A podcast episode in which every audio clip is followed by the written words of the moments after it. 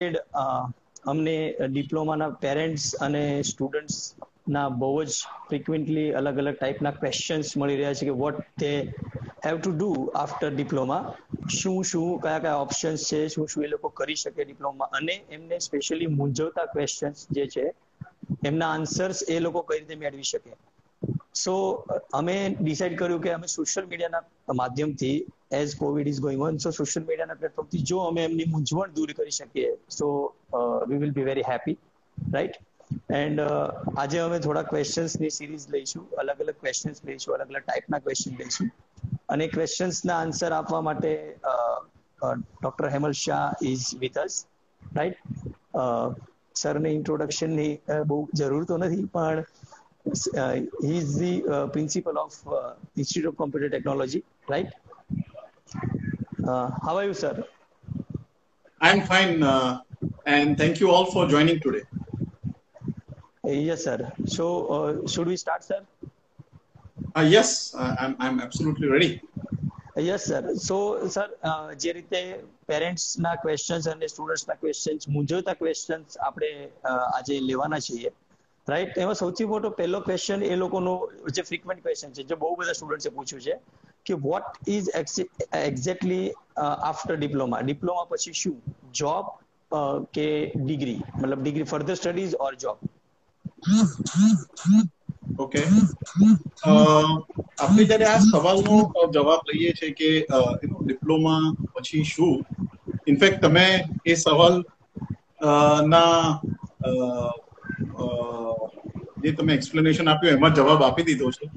લગભગ લગભગ ત્રણ જાતનો ઓપ્શન પોસિબલ છે આફ્ટર ડિપ્લોમા એક કે સ્કિલ્સ તમે એક્વાયર કરેલી છે ડ્યુરિંગ ડિપ્લોમા અને ફેમિલીને જરૂર છે એટલે તમે એક જોબનો માર્ગ અત્યારે પસંદ કરેલો છે.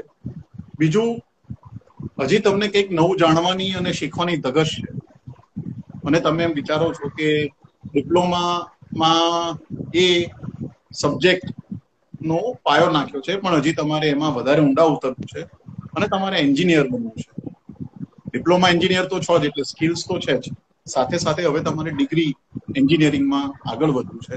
So that is a second option અને થર્ડ ઘણા બધા આંતરપ્રિનરશિપ કહેવાય કે બિઝનેસની સ્કિલ્સ ક્યાં ગળથુદીમાં હોય, ક્યાં ફોર ફાધર નો બિઝનેસ હોય. અને એમ વિચારે છે કે ડિપ્લોમા કરી લીધું. એ પછી હવે હું મારા ફાધરનો બિઝનેસ જોઈન કરું. બિઝનેસ બની શકે, ક્યાં એ જ લાઈનમાં હોય જ્યાં ફાધર પ્રેક્ટિસ કરતા હોય. તો એ પણ એક સારું ઓપ્શન છે. Entrepreneurship development is not a bad option પણ મોરોલેસ મોટાભાગના વિદ્યાર્થીઓ એ પસંદ કરે છે કે ડિપ્લોમા પછી ડિગ્રી કરીએ તો આવનારા વર્ષોમાં પ્રોફેશનલ લાઈફમાં ઘણા સારા પ્રગતિના ઓપ્શન્સ અવેલેબલ રહે. અને સાથે સાથે એક સારી કંપનીમાં તરીકે જોબ કરવું એ તો દરેક માટે ગર્વની જ વાત છે. તો બ્રોડલી હું સજેસ્ટ કરીશ કે આ ત્રણ ઓપ્શન છે. હવે એ ઓપ્શનને લઈને જો બીજા કોઈ સવાલ હોય વધારે, તો તમે મને પૂછી શકો છો. હા યસ સર જો સર એ લોકો સપોઝ આગળ ભણવાનું ડિગ્રી એન્જિનિયરિંગ કરવાનું વિચારે રાઈટ તો બીજો જે ક્વેશ્ચન ફ્રીક્વન્ટ ક્વેશ્ચન છે, એ એ છે કે કઈ કોલેજ એમના માટે? મતલબ either they should go go with self finance college or government college which institutes are best for them મને લાગે છે કે જે પણ સ્ટુડન્ટે આ ક્વેશ્ચન પૂછેલો છે ખૂબ અઘરો ક્વેશ્ચન છે, પણ એના સહેલા જવાબ હોઈ શકે છે. સી ગવર્મેન્ટ કોલેજ પણ સારી છે સેલ્ફ ફાઇનાન્સ કોલેજ પણ સારી જ છે. પણ ગવર્મેન્ટ કોલેજમાં સૌથી મોટો જે બેનિફિટ થાય છે, એ છે કે ફીઝ જે છે એ ખૂબ જ નોમિનલ હોય છે રાઈટ અને નેચરલી કે જ્યારે સ્ટુડન્ટ્સે ડિપ્લોમાના વર્ષો દરમિયાન ખૂબ મહેનત કરી હોય, સારું રિઝલ્ટ લાવ્યા હોય, એટલે સૌ પ્રથમ પ્રેફરન્સ એ ગવર્મેન્ટ કોલેજને જ આપશે.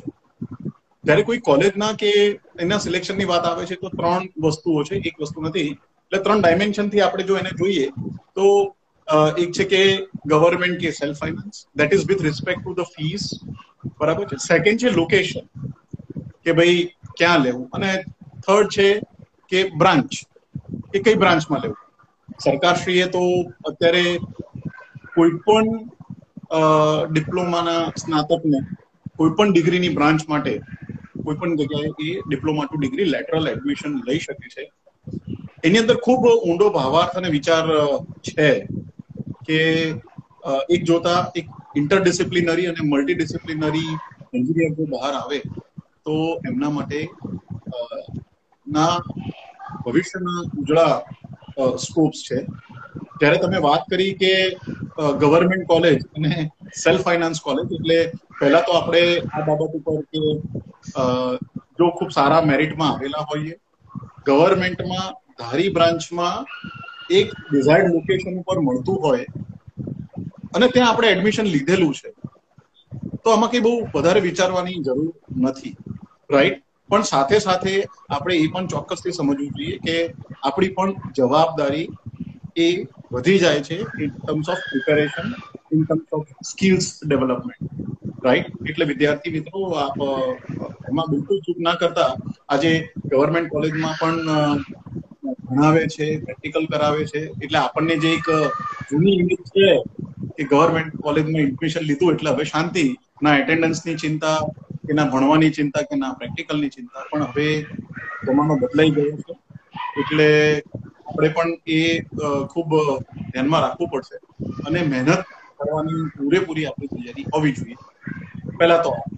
બીજું જે છે કે મેરિટ પ્રમાણે તમને ધારી બ્રાન્ચમાં ગવર્મેન્ટમાં નથી મળતું. અથવા તો કોઈ બહુ દૂર લોકેશનમાં મળે છે. કરેક્ટ અને તમારે ઘરની નજીક રહેવું છે. તો નેચરલ છે કે સેકન્ડ ઓપ્શન જે થાય એ સેલ્ફ ફાઇનાન્સ કોલેજ અને બધી જ સેલ્ફ ફાઇનાન્સ કોલેજ એ સારી જ છે. બધી જ સેલ્ફ ફાઇનાન્સ કોલેજ સારી જ છે. એમાં અને જે બ્રાન્ચમાં તમારે જવું છે, એ એ બ્રાન્ચ પણ તમે ડિપ્લોમા લીધેલું છે એટલે કદાચ કદાચ તમે સેમ બ્રાન્ચમાં જ કન્ટિન્યુ કરવા માંગતા હશો અથવા તો તમે બ્રાન્ચને ચેન્જ કરવા માંગતા હો. તો ઘણા બધા ફેક્ટર્સ છે કે જે તમે જોઈ શકો છો. આ વિશેનું જો તમને વધારે માર્ગદર્શન જોઈતું હોય તો નેચરલી તમે તમારી ઈમેલ આઈડી તો કોન્ટેક્ટ ડિટેલ અહીંયા ડ્રોપ કરી શકો છો અને I would be more than happy to you know take you offline to give any further information on this અને જે થર્ડ ઇમ્પોર્ટન્ટ છે કે ઘણી બધી વખત એવું પણ બને છે કે જે વર્ષોથી ચાલ્યું આવ્યું છે કે ભાઈ હું ડિપ્લોમા ઇલેક્ટ્રિકલ છું એટલે મારે ડિગ્રી ઇલેક્ટ્રિકલમાં જ કરવી પડે.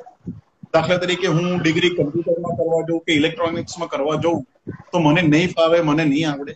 ખરેખર હવે આપણે આ વિચારવાની જરૂર નથી. એટલે જો તમે ડિપ્લોમામાં જે તે સમય લીધું હતું ત્યારે જસ્ટ તમે ટેન્થમાં હતા અને તમે ડિપ્લોમા લીધું હતું દાખલા તરીકે તમે મિકેનિકલમાં લીધું. હવે તમને એમ છે કે ના, મારે કમ્પ્યુટરમાં આગળ વધવું છે. તો કઈ ગભરાવાની જરૂર નથી. તમે ડિગ્રીમાં પણ કમ્પ્યુટર એન્જિનિયરિંગ કમ્પ્યુટર સાયન્સ અને એન્જિનિયરિંગમાં આગળ જઈ શકો છો. ત્યારે સવાલ એ આવે છે કે સાહેબ, અમે તો ભણ્યા જ નથી. અમને તો પ્રોગ્રામિંગ આવડતું જ નથી. અમને તો આવા કોઈ સબ્જેક્ટ ખબર જ નથી. તો એની કોઈ બહુ ચિંતા એ દ્રષ્ટિ ન હોય. આજકાલ ઘણા બધા ઓનલાઈન પ્લેટફોર્મ અવેલેબલ છે. સરકારશ્રી આ મૂક ડેવલપમેન્ટનું સ્વયં છે, એનપીટેલ છે.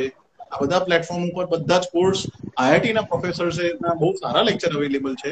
એટલે આપણે એને પણ થોડા જોઈ લઈએ અને પછી જ્યારે તમે કોલેજ જોઈન કરશો, એક બ્રાન્ચમાંથી બીજી બ્રાન્ચમાં ગયા છો તો નેચરલી એ પ્રોફેસર્સને પણ ખબર હોય છે. એ પણ તમારો હેન્ડહોલ્ડ કરશે. જરૂર પડે તો એક ગુડ કોર્સ આપી શકે છે. પણ પછી તમે જે આગળ વધશો, એ તમારી પેશન હશે. અને સૌથી અગત્યનો જે મને હમણાં ફાયદો દેખાઈ રહ્યો છે, એ એ છે, કારણ કે તમે એક મલ્ટી ડિસિપ્લિનરી અપ્રોચ લીધો છે, કે ડિપ્લોમા એક બ્રાન્ચમાં અને ડિગ્રી બીજી બ્રાન્ચમાં એટલે આગળ જઈને તમારી પાસે એક અનુભવની દ્રષ્ટિએ, એક નોલેજની દ્રષ્ટિએ ખૂબ બહોળો બેઝ બની જાય છે. કે તમે ચાહો તો તમે જે ડિપ્લોમામાં કરેલું છે, એ પણ પ્રેક્ટિસ કરી શકો છો. તમે ચાહો તો જે ડિગ્રીમાં જે બ્રાન્ચ તમે સિલેક્ટ કરેલી છે, એને અને આને જે ડિપ્લોમામાં કરેલું છે, એ બેનું મિશ્રણ કરીને પણ ક્યાં પ્રેક્ટિસ કરી શકો છો ક્યાં જોબ માટે એપ્લાય કરી શકો છો, અથવા તો તમે પોતાનું પણ એક બિઝનેસ સ્ટાર્ટ કરી શકો એટલે આ દ્રષ્ટિએ જોતા મારા માટે એટલે મારા તરફથી આપને જે સલાહ છે કે તમે તમારા મેરિટને જોઈ લો. ચોક્કસથી ગવર્મેન્ટ કોલેજમાં મળતું હોય અને તમારી ઈચ્છા હોય. તો એમાં કંઈ જ ખોટું નથી. અને સાથે સાથે મેરિટમાં હો અને એ જ સમય તમારે પ્રાઇવેટ કોલેજમાં પણ મળતું હોય રાઈટ અને તમે એફોર્ડ કરી શકતા તો એ ઓપ્શન જોવું જોઈએ. પણ સૌથી અગત્યનું એ છે કે જો તમે આવા ઇન્ટરડિસિપ્લિનરી અને મલ્ટીડિસિપ્લિનરી અપ્રોચ રાખશો અને એક ટ્રેન્ડમાંથી બહાર આવશો, તો તમે ખરેખર કંઈક અટકે કરી શકશો. અને એ માટે તમારે આ રિસ્ક લેવાની જરૂર છે અને એ માટે તમારે થોડું વધારે એનાલિસિસ કરવાની જરૂર છે. ગભરાવાની જરૂર નથી. Right yeah thank you yes sir તો બહુ જ સરસ રીતે સર તમે જે નેક્સ્ટ ક્વેશ્ચન હતો એવી ઇનડાયરેક્ટલી આન્સર આપી દીધો ઘણા મિત્રો એ બી પૂછ્યું હતું કે અમે બ્રાન્ચ સ્વિચ કરીએ શું કરવી જોઈએ અમે? જે ઓલરેડી આન્સર સર તમે તો આપ પરમિટ કરો તો યુ નો એની અંદર બ્રાન્ચ ચેન્જની જે મારી પાસે માહિતી છે હું કરું. દાખલા તરીકે ચલો આપણે એક ઉદાહરણ લઈએ કે ઇન્ફોસિસ કે ટીસીએસ કંપની ઇન્ટરવ્યુમાં આવે છે. યસ કેમ્પસ ઇન્ટરવ્યુમાં રાઈટ અને જ્યારે કેમ્પસ ઇન્ટરવ્યુમાં આવે છે તો એમ જ કહે છે કે બી બી કે બીટેક વિથ સિક્સટી પર્સન્ટ પણ એમને એવું ક્યારેય નથી કીધું કારણ કે ટાટા કન્સલ્ટન્સી છે લગભગ લગભગ બધા સોફ્ટવેર ડેવલપમેન્ટમાં અને એના લગતા આઈટી કન્સલ્ટિંગના પ્રોજેક્ટ લે છે. એમને એવું નથી કોઈ દિવસ કીધું કે અમે ફક્ત ને ફક્ત computer science and engineering computer engineering કે આઈટી એન્જિનિયરિંગના સ્ટુડન્ટ્સને લઈશું. એ તો બધા જ માટે ઓપન છે. તો શું એ વખતે સવાલ નહીં થતો હોય? ટાટા કન્સલ્ટન્સીના પ્રોફેશનલને કે ભાઈ હું આજે ઇલેક્ટ્રિકલના સ્ટુડન્ટ્સને સિલેક્ટ કરી રહ્યો છું કે મિકેનિકલના સિલેક્ટને સ્ટુડન્ટ કરી રહ્યો છું કે બાયોમેડિકલના સિલેક્ટને બ્રાન્ચના સ્ટુડન્ટ્સને સિલેક્ટ કરી રહ્યો છું? અને એકચ્યુઅલી તો એમને કામ કરવાનું છે સોફ્ટવેર ફિલ્ડમાં સોફ્ટવેર રાઈટ અને સાથે સાથે આને આ સવાલ એક ફાઇનલ યરના સ્ટુડન્ટ માટે પણ આઈને ઊભો રહે છે. પણ આમાં કોમન શું છે કે ટાટા કન્સલ્ટન્સી કે કોઈ પણ એમએનસી કંપની એ તમારો લોજિકલ એનાલિટિકલ અને એપ્ટિટ્યુડની ટેસ્ટ લે છે. યસ બરાબર? અને એ એપ્ટિટ્યુડની ટેસ્ટ ઉપરથી એ તમારું ફિલ્ટરેશન કરે છે. અને એક વખત જો તમે શોર્ટલિસ્ટ થયા, તો છ મહિનામાં એમને કોન્ફિડન્સ છે કે એમને જે પ્રોગ્રામિંગ લેંગ્વેજ શીખવાડવી છે, એ જે કામ કરે છે, એના બેઝિક્સ તમને કહેવા છે, એ કહી દેશે, એ તમને ટ્રેન કરી દેશે અને બીજા છ મહિનામાં તો તમે રેડી થઈ જશો. Can you believe this right તો જો એક એમએનસી કંપનીઝ આ રીતે વિચારી શકતી હોય અને જ્યારે તમે ફાઇનલ ઇયરના ગ્રેજ્યુએટ કોઈ પણ બ્રાન્ચના એ વખતે કોઈ ડર નથી લાગતો એપ્લાય કરવામાં. તો અત્યારે જ્યારે ડિપ્લોમાથી ડિગ્રીમાં જઈ રહ્યા છે તો આપણને કેમ ડર લાગી રહ્યો છે? રાધર આપણે તો શીખવા જઈ રહ્યા છે. અને પ્રોફેસર્સ આર ઓલવેઝ ધેર તો મારી દ્રષ્ટિએ મેક્સિમમ સ્ટુડન્ટ્સે ખરેખર જો ઇન્ટરડિસિપ્લિનરી બ્રાન્ચ લેશે અને એમના સ્કિલ સેટ અને નોલેજને થોડું વાઇડ કરશે તો ભવિષ્યમાં ખૂબ સારી ઓપોર્ચ્યુનિટી મળશે. અને વિદ્યાર્થી મિત્રો, ધ્યાન રાખજો કે ફક્ત ને ફક્ત તમારે તમારું problem solving critical thinking logical and analytical aptitude આ ઉપર જ કામ કરવાનું છે. અને આ જો તમારી જે ત્રણ વર્ષની ડિગ્રીમાં જર્ની છે, જે પણ બ્રાન્ચમાં તમે લો સેમ બ્રાન્ચમાં કન્ટિન્યુ કરો કે સ્વિચ કરીને કરો which I highly recommend right તો you know success is yours for sure પણ એને ડરીને ના લેતા. એને હિંમતથી લેજો અને એમને એમાં ધગશથી તમે કામ કરો. તો તમને ચોક્કસથી સારા પરિણામ મળશે. યસ સર બહુ જ સરસ રીતે સર એક્સપ્લેન કર્યું કે જો સ્વિચ કરવી બ્રાન્ચ તો બી કેટલા ફાયદા છે અને કઈ રીતે સ્વિચ કરી that is depend on your choice right sir next એક મૂંઝવણ છે પેરેન્ટ્સ અને વિદ્યાર્થીઓની લોકેશન કે કોઈ બી કોલેજ સિલેક્ટ કરે તો કોલેજ એમના સિટીની આસપાસ અથવા ઘરની જે હોમ છે એનું એમના આજુબાજુની કોલેજ સિલેક્ટ કરે અથવા કોલેજની go with college reputation and image કે જ્યાં એમને ક્વોલિટી એજ્યુકેશન મળે. તો એમાં બી થોડું કન્ફ્યુઝન છે, એવા બી ક્વેશ્ચન આવ્યા છે આપણા જોડે. ઓ માય ગોડ હું એક જનરલ વાત કરીશ કે, ગુજરાતી જે કહેવાય કમ્યુનિટી એ બે રીતે બહુ પ્રખ્યાત છે. એક નવા ઇનિશિયેટિવ લેવામાં નવા રિસ્ક લેવામાં અને પોતાનો કમ્ફર્ટ ઝોન ને મેન્ટેન કરવા. એટલે જયારે તમે આ સવાલ મને પૂછેલો છે ત્યારે લગભગ લગભગ મને એમ લાગે છે કે વિદ્યાર્થીઓ આસ્પાયરિંગ વિદ્યાર્થીઓ એક કમ્ફર્ટ ઝોન જોઈ રહ્યા છે કે મારા ઘરેથી નજીક હોય તો સારું અથવા પેરેન્ટ્સ એમ છે કે મારી આંખની સામે હોય તો સારું. પણ જયારે તમે નોકરી લેવા જાઓ છો ત્યારે શું એવું જોવો છો? કે ભાઈ જે કંપની છે એ મારા ઘરની બાજુમાં હોય તો સારું. ત્યારે તો આપણે શું જોઈએ છે? કે ભાઈ મને કેટલો પગાર આપશે? અને પગાર સારો આપવા અને સારા પગાર લેવા માટે તો ગુજરાતીઓ આખા દુનિયામાં પહોંચી ગયા છે. Yes sir you got it so what is more important is કે તમે એક સારી ઇન્સ્ટિટ્યુશનમાં ક્વોલિટી એજ્યુકેશન લો. તમારી સ્કિલ્સને હોન કરો. રાઈટ કોલેજ નજીક છે કે દૂર છે? એનાથી વધારે શું એ કોલેજ એ કોલેજના પ્રોફેસર્સ એ કોલેજનું કલ્ચર તમારી લાઈફને ટ્રાન્સફોર્મ કરી શકે છે? શું એનું એ કમિટમેન્ટ આપી શકે છે? અને શું તમે એમાં કન્વિન્સ છો? તો મારી દ્રષ્ટિએ that is the college which one should on board right એટલે ઘરની નજીક હોવું એ લક છે, સદભાગ્ય છે. બરાબર? પણ જો થોડા કમ્ફર્ટ ઝોનમાંથી બહાર આવીને આપણે આપણા કેરિયર નો વિચાર કરીએ રાઈટ અને કેરિયર એ પ્રોફેશનલ કેરિયર છે. હવે તમે જે તમારી લેટરલ એન્ટ્રીમાં ડિપ્લોમાથી ડિગ્રીમાં જઈ રહ્યા છો એ તમારી પ્રોફેશનલ કેરિયર છે. એક કંપની તમને એક રૂપિયો ત્યારે સેલેરી આપશે જ્યારે તમે એ કંપની માટે દસ રૂપિયાનું કામ કરશો. બરાબર છે? તો એ દસ રૂપિયાનું કામ કરવા માટે તમારી પાસે નોલેજ હોવું જોઈએ, તમારી પાસે સ્કિલ્સ હોવું જોઈએ અને ક્યાંથી આવે છે? એક સારી કોલેજમાંથી આવે છે, એક રેપ્યુટેડ કોલેજમાંથી આવે છે. અને પેલી કહેવત જેમ છે કે ભાઈ કુવામાં હોય તો અવાડામાં આવે. બરાબર છે? એટલે આ તમારે સમજી લેવાનું છે. કરેક્ટ કે મેં આમાં બહુ બધી વસ્તુ કીધેલી છે કે ખરેખર જો પ્રોફેસર્સને આવડતું હશે, એ કોલેજે રિસોર્સિસ એસ્ટાબ્લિશ કરેલા હશે, એ કોલેજે તમારા માટે ફ્યુચરની તૈયારીઓ કરેલી હશે કે જેથી કરીને તમે આજે બે હજાર એકવીસમાં એડમિશન લો છો આજે કઈ તમે બહાર નથી આવવાના પણ બે હજાર પચીસમાં બહાર આવવાના તો બે હજાર પચીસમાં શેની ડિમાન્ડ હશે? ત્યારે શું ચાલતું હશે? ત્યારે જે કઈ ટેકનોલોજીની ડિમાન્ડ હશે શું એ વિષયના સબ્જેક્ટ એ વિષયને લઈને પ્રેક્ટિકલ્સ આ કોલેજ કરાવે છે કે નહીં? શું એના પ્રોફેસર્સ એના ઉપર કામ કરે છે કે નહીં? કારણ કે આ બધો જ આધાર એ પ્રોફેસર્સ કોલેજના કેવી રીતે ભણાવે છે? એ પોતે કેટલા અપ ટુ ડેટ છે? અને કેટલી તમારી સ્કિલ્સને હોન કરે છે એના પર છે?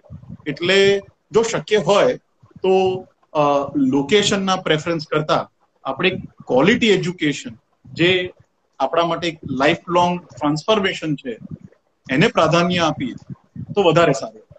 મારી દ્રષ્ટિએ.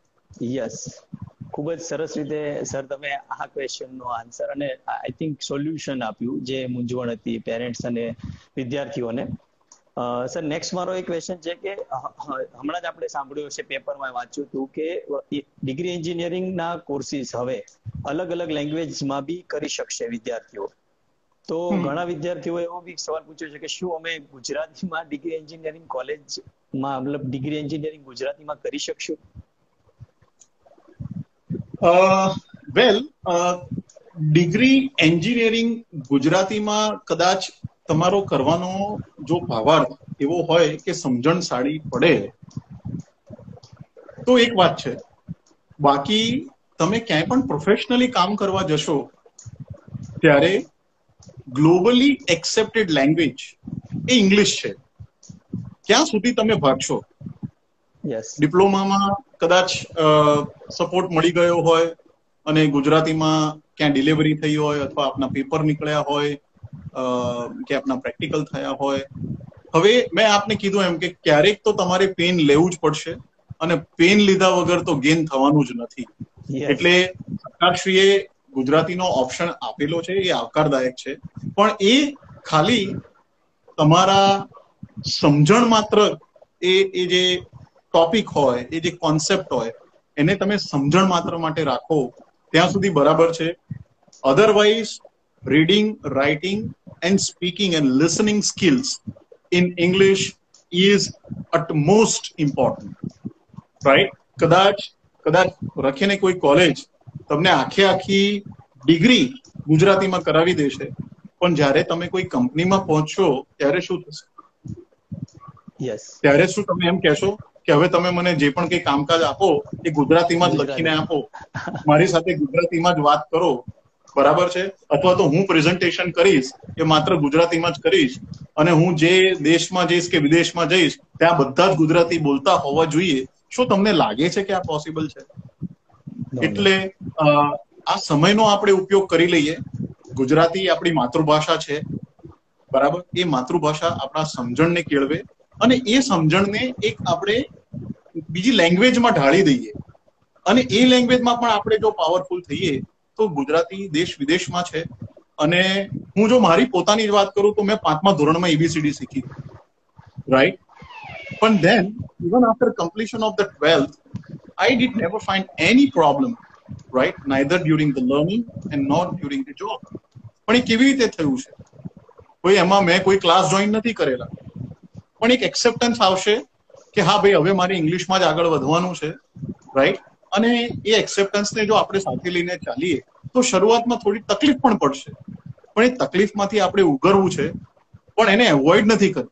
જો અત્યારે તમે ખાલી તમારા કમ્ફર્ટ ઝોનને લઈને ગુજરાતીનો જ અ, રાખશો કે ભાઈ આ કોલેજ ગુજરાતીમાં ભણાવે છે અને આ કોલેજ ઇંગ્લિશમાં ભણાવે છે તો મને જે ગુજરાતીમાં ભણાવે એ જ સારું.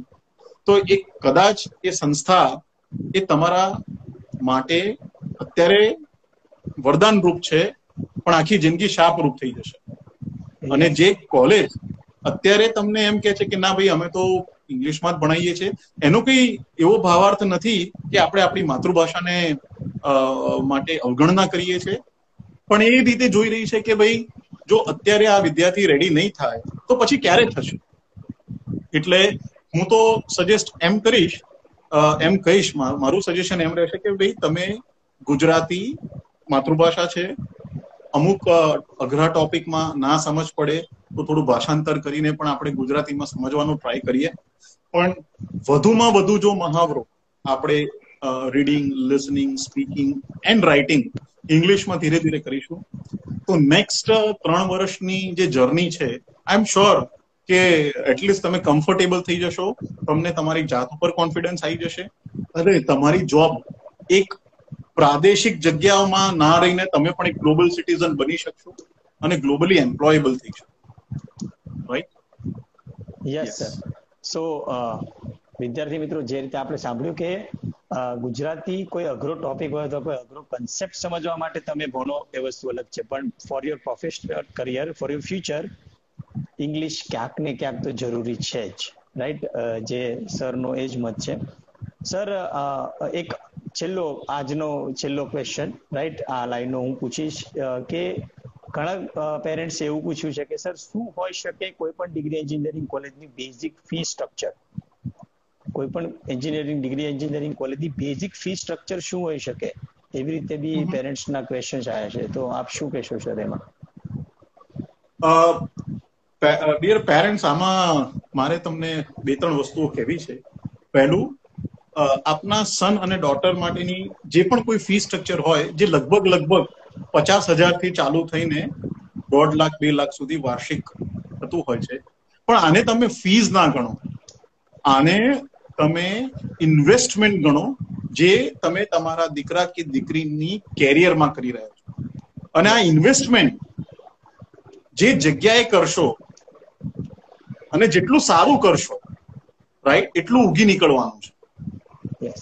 એટલે પૈસા ઓછા ફીઝ ઓછી છે એટલે ખરાબ છે કે ફીઝ વધારે છે એટલે સારું છે એ મારો કહેવાનો ભાવાર્થ નથી. પણ આપણે એક ફીઝને ખર્ચા તરીકે જે જોઈએ છે મારો વિરોધ ત્યાં છે. કે ફીઝને ખર્ચા તરીકે ન જોવી જોઈએ એ એક ઇન્વેસ્ટમેન્ટ છે. અને એ ઇન્વેસ્ટમેન્ટ આપણે જ્યાં કરીએ છીએ આપણે બિલકુલ સભાનતાથી કોલેજને સિલેક્ટ કરી છે એ જે કોલેજ હોય, ઓછી ફી વાળી હોય કે વધારે ફી વાળી રાઈટ પણ જે જોવાનું છે કે શું આ ફી ભરવાથી રાઈટ મારા દીકરા કે દીકરીની કેરિયર ટ્રાન્સફોર્મ થશે? મિત્રો, તમે મને એક વસ્તુ કહો કે આજે ભગવાન ના કરે ઘરમાં કોઈ મેડિકલ ઇમરજન્સી આવે છે, તો આપણે ડોક્ટરને શું આ સવાલ કરીએ છીએ? ત્યારે તો આપણે એમ જ છે કે સાહેબ, તમે જિંદગી બચાવી લો અથવા તો આ રોગનું નિદાન કરો, તમારે જે પૈસા જોઈતા હોય લઈ લો. તો કેરિયર શું છે? એમાં કોઈ યુ ટર્ન છે? આજે તમે કોઈ પણ વિચાર્યા વગરના ડિસિઝન લઈ લેશો, રાઈટ? બીજા ત્રણ વર્ષ નીકળી જશે. અને એ ત્રણ વર્ષ પછી આપણે વિચારીએ કે આ ત્રણ વર્ષ તો મારા આમાં આમાં બગડ્યા. તો પાછા નથી આવવાના. એટલે એ ઇન્વેસ્ટમેન્ટ એ આપણું ડેડ ઇન્વેસ્ટમેન્ટ આપણે તો ખરેખર એવું ઇન્વેસ્ટમેન્ટ કરવું જોઈએ કે જે આપણા દીકરા અને દીકરીને ખાલી ટેકનિકલ નોલેજ કે ટેકનિકલ સ્કિલ્સ ના આપે, પણ એક આખું ઓલરાઉન્ડ ડેવલપમેન્ટ કરે. આપણે આ રાજ્ય, આ દેશ અને આ દુનિયાને એક એવા સિટીઝન આપી શકીએ કે જે ગ્લોબલ સિટીઝન હોય અને જેમાં સોસાયટી માટે કરવાની કંઈક ભાવના અને જ્યારે આ સિટીઝન રાઈટ સોશિયલી રિસ્પોન્સિબલ થશે, ત્યારે અને ત્યારે જ બધાની પ્રગતિ થઈ શકવાની છે.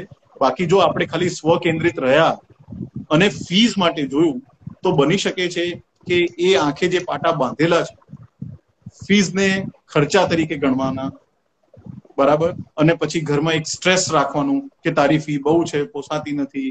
અને તો એ કદાચ આપના સન કે ડોટર બહુ સારી રીતે આગળ પ્રગતિ નહીં કરી શકે, કારણ કે એમના એમના માથે પણ એક ભાર હશે. અને એમને પણ પેરેન્ટ્સના ફેસ ઉપરના સ્ટ્રેસ દેખાશે. એટલે મારી બધા જ વાલીઓને નમ્ર વિનંતી છે કે આપ ચાહે સેલ્ફ ફાઇનાન્સમાં જાઓ કે ગવર્મેન્ટમાં જાઓ. સારામાં સારું એજ્યુકેશન જરૂરી છે અને આજકાલ તો ઘણી બધી એજ્યુકેશન લોન્સ અવેલેબલ છે અને એ જે એજ્યુકેશન લોન છે એ તમારે પે નથી કરવાની. એ જ્યારે વિદ્યાર્થી એનું એન્જિનિયરિંગ પૂરું કરે જોબ પર લાગે એ પછી એના ઇન્સ્ટોલમેન્ટ ચાલુ થવાના છે. એટલે તમારી લિક્વિડિટી પણ મેન્ટેન થઈ રહી છે અને સાથે સાથે તમે એને ઈચ્છો તો એક સારી જગ્યાએ જ્યાં કદાચ ફીસ થોડી વધારે તમને લાગે છે, તો એ જગ્યાએ પણ તમે એને મૂકી શકો છો અને એજ્યુકેશન લોનથી એની ફીઝને તમે ભરી શકો છો. અને જ્યારે એ પોતે એમ્પ્લોયેબલ થાય, ત્યારે રીપેમેન્ટ ચાલુ કરી શકે છે. બરાબર છે? એટલે please look at fees not as a expense but an investment into the career yes sir બહુ ખૂબ જ સરસ વાત કરી કે વાલીઓને જણાવવાનું કે ફીઝને તમે એઝ એન એક્સપેન્સ કોઈ ખર્ચો ના ગણો, એને એક ઇન્વેસ્ટમેન્ટ ગણો જેનાથી તમારા બાળકોનું ભવિષ્ય સુધરે અને સારું થાય. Right sir so thank you sir these are the some few questions that we have conducted આ થોડા ક્વેશ્ચન છે જે આપણે લીધા છે અને એમનું બહુ જ સચોટ અને સારી રીતે તમે આન્સર્સ આપ્યા માર્ગદર્શન આપ્યું. આઈ હોપ કે બધા પેરેન્ટ્સ અને વિદ્યાર્થીઓને પોતાના મૂંઝવણભરા ક્વેશ્ચન્સના સચોટ આન્સર મળ્યા હશે. So again I am thankful to you sir